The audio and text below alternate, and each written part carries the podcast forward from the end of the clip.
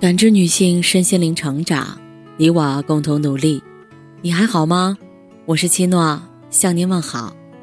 联系我，小写 PK 四零零零六零六五六八，或普康好女人。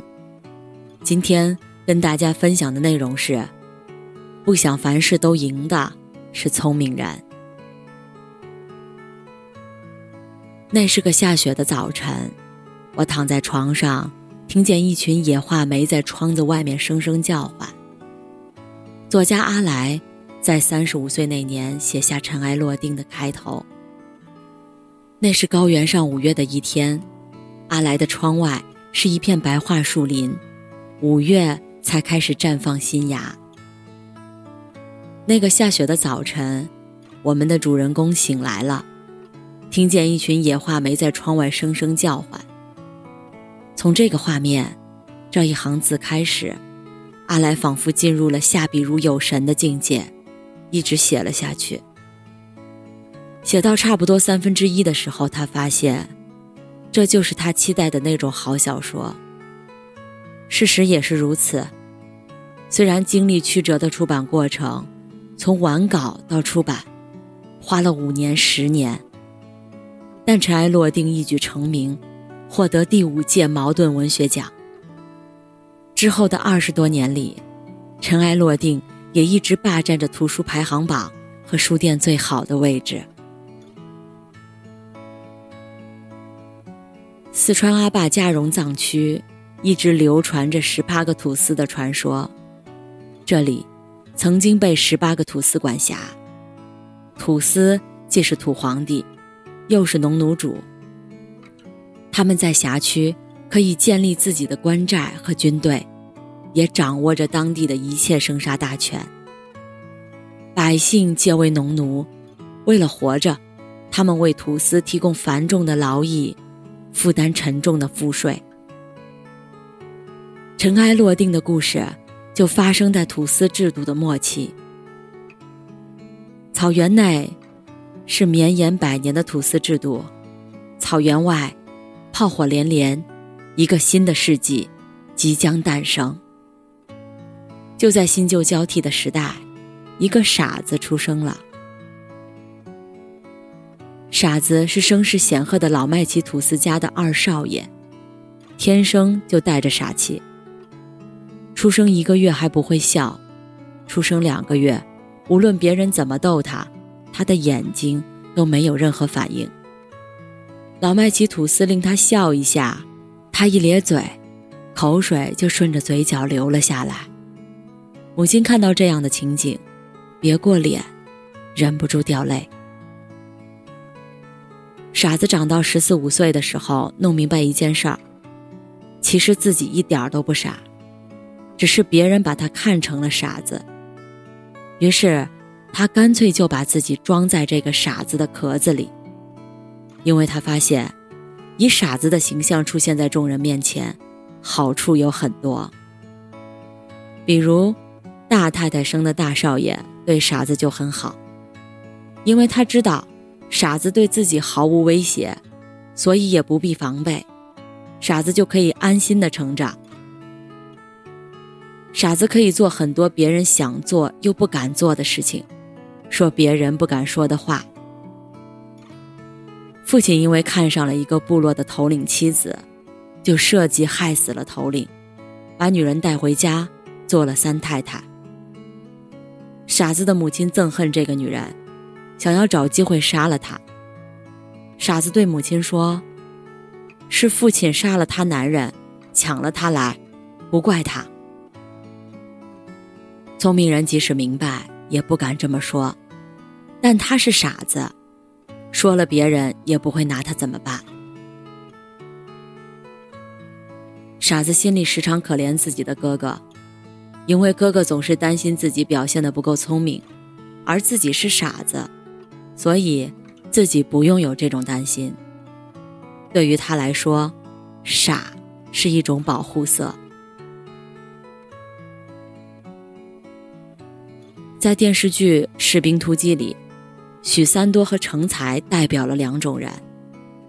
成才聪明精明，总是知道自己想要什么东西，为了达成目标，他努力也会割舍不抛弃、不放弃的精神。许三多看起来木讷自卑，不像成才那么懂人情世故，身体素质也比不过连里大部分人。他最大的亮点，是一条道走到黑的坚持。老麦奇吐司的两个儿子也形成了这样的对照。大少爷是正常又聪明的人，从小跟着麦奇吐司身边，深谙管理之道，是理所当然的吐司继承人。但在几个关键选择上，大少爷却输给了傻乎乎的弟弟。麦奇吐司因为把自己的土地里种满了罂粟而发了大财，别的吐司们看着眼馋，都来跟着要种子。家里所有的聪明人都反对把种子给其他人，只有傻瓜二少爷不这么认为。在他看来，这是一个很简单的事情，就算不给，种子早晚也会被风或者鸟带到别的吐司那里。只是时间问题，谁都拦不住。果然，其他吐司想尽办法偷种子，而将种子带给麦奇吐司的人，也希望其他人能广泛种植。大家很快就都种起了罂粟。对于麦奇家而言，今年还要不要继续种罂粟呢？傻子讨厌罂粟，他分析，土地都被用来种罂粟了。粮食就少了，粮食少，大家就会挨饿。这一次，父亲听从了他的建议，麦琪家粮食大丰收，而别的土司则颗粒无收，灾民无数。官寨里的粮仓装不下丰收的粮食了，麦琪土司在领地的南方和北方各修了一个粮仓，交给两个孩子管理。自己强大了。大少爷满脑子都是打仗和征服，他把粮仓变成了自己战斗的堡垒，对南方的另一位王波土司发动战争，结果却被王波土司打得很惨，粮食也被抢走了。另一边，傻子则苦心孤诣，在粮仓周围开辟了贸易市场，设立银行、饭店，俨然建成了自己的小王国。鲜明的对比让大家发现，谁是真的傻，谁只是大智若愚。两个儿子的争斗在所难免，大少爷眼中充满了嫉妒和仇恨。如果把土司的位子留给傻子，大少爷一定会立刻掀起一场战争。不过，无论是兄弟间的暗战，老麦及土司一家的争权夺利。还是十八个土司之间的互相残杀，最终都抵不过时代的浪潮。小说的结尾，解放军的炮火炸开了宽阔的大陆，向着土司们的领地挺进。有的土司投降了，有的要联合国民党跟共产党大干一仗。